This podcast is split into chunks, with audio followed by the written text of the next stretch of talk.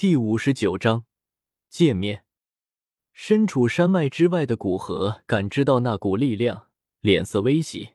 看来神农老人是准备见他。古河顺着灵魂力量的指引，往神农老人所在的方位飞去。到了那，见到一位身穿麻衣的老者，不由恭敬的行礼道：“晚辈古河，见过神农前辈。”见到古河的修为。神农老人脸上不由露出一丝诧异的神色，他以为，哪怕这未曾识面的后辈再如何优秀，也顶多是灵魂方面优秀，修为就有些看不过眼。甚至在他的预想当中，出现在面前的说不定是一个勉强达到斗圣的后辈，却没想到居然是个五星斗圣。斗圣强者每一星之间，那犹如天堑一般的能量差距。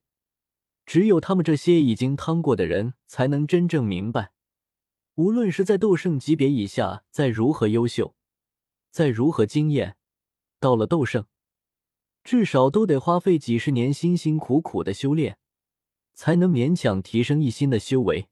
但距离他上一次离开神农山脉前往中州，不过一两百年的时间。他记得上一次见的后辈弟子中，可没有古河的身影。但现在这个优秀的后辈子弟身上的气势，明明白白的显示他已经是五星斗圣了，让他都怀疑是不是自己与时代脱节了。其实他不是一两百年没出去，而是五六百年没出去，或者说，其实古河是远古种族的人，还是血脉极为优秀的那种。冒昧问一下，不知小友年龄几何？神农老人抑制不住心里的好奇，问道：“呃。”我满打满算，应该没超过五十岁。古河想了想，认真的说道：“神农老人嘴角抽了抽，神色认真的道：‘小友是远古种族哪一家人？刚刚冒昧将你引来，还请见谅。我以为你是我们中州的后辈子弟。虽然古河不过是五星斗圣，天境高级灵魂，炼药术顶多九品宝丹巅峰，但背靠着远古种族。’”无论是七大远古种族的哪一个，地位都足以与他相当。所以，若古河真的是远古种族的人，他不得不为自己不久前的动作道歉。神农前辈，我是丹塔大长老席的一员，并不是远古种族的人。古河语气带着无奈说道。他也知道，可能自己的修为会给自己带来一些困扰，没想到第一次碰到居然是这样的，实在有些哭笑不得。丹塔。我知道丹塔的老头，但他现在有能力将一位不到五十岁的人教导成炼药术，达到九品宝丹巅峰，修为也到五星斗圣的地步。神农老人的语气带着淡淡的怀疑。作为与丹塔老祖同一时代的人，还都是优秀的炼药师，两者的交集还是挺多的。所以丹塔老祖是什么人，有什么能力，他还是颇为清楚的。古河也不多解释。因为解释不清楚，总不能将吞噬之炎的秘密说出来吧？田让老祖先帮忙扛着。这般想着，古河取出丹塔老祖送的玉牌，扔给神农老人，道：“我前来找您的时候，这是老祖给的，说是他的信物。若您感知到上面的气息，应该会来见我一面。”神农老人接过玉牌，随即手指轻点，拐杖上的一个玉瓶打开。一滴药液从里面飞出，往玉牌之上滴去。随着药液滴在玉牌之上，玉牌散发出极为耀眼的光芒。等到光芒消散，玉牌已经变为墨绿色，散发着极为浓郁的丹香。的确是那个老头的气息，只有他的气息才会成墨绿色，因为他本人是一枚丹药的缘故。也只有他本人的气息才会带着如此浓郁的丹香。看着玉牌之上显露出来的气息。神农老人缓缓点头，只不过没想到他已经这么厉害了。你能取得这样的地步，有一部分原因是你自身天赋的原因，但也有一部分原因是他培养的。对于这话，古河没有去反驳，只是含糊的道：“老祖的确教了我很多东西。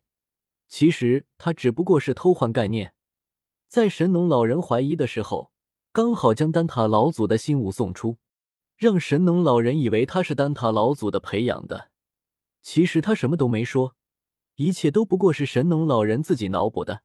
就算以后神农老人去找丹塔老祖求证，他也完全可以推脱。既然你是那个老头的人，我们先进去吧，省得过一会药族的人来查探。”神农老人说道，语气带着一点颓废，转身往其中一个方向飞去。显然，认为自己已经落后于丹塔老祖，让他有些失落。古河连忙赶上前去追问：“怎么会有药族的人前来？”经过神农老人的解释，才发现神农山脉不仅是药族的入口，还是药族的地界。这里被药族的一位斗圣花费数百年的时间培育，不仅使得这里的能量极为浓郁，还布置着许多禁制，其中便有感应灵魂窥探的特殊禁制。古河不久前在外用灵魂之力扫描，应该惊动的药族的守门人，他现在肯定已经飞出来查探了。古河听了，心里暗惊，他还真不知道神农山脉居然如何严密。虽然他并不畏惧药族的守门人，更不用说被他带去药族，但平白无故得罪一个远古种族，也是一种极为不智的行为。这让他对了解远古种族秘闻感到一丝迫切。到了他这样的地步，已经足够接触远古种族。若是因为什么常识得罪远古种族，那真的是亏大了。飞了几分钟，一处简单的茅草屋便出现在古河眼中。似乎上一辈甚至上几辈的炼药师都崇尚简朴的生活。不仅小丹塔的人如此，大长老与神农老人也是如此。走入茅草屋，里面放着许多用玉盒装着的药材，也有一些需要进行简单操作的药材被放在一边。整个房屋极为简朴。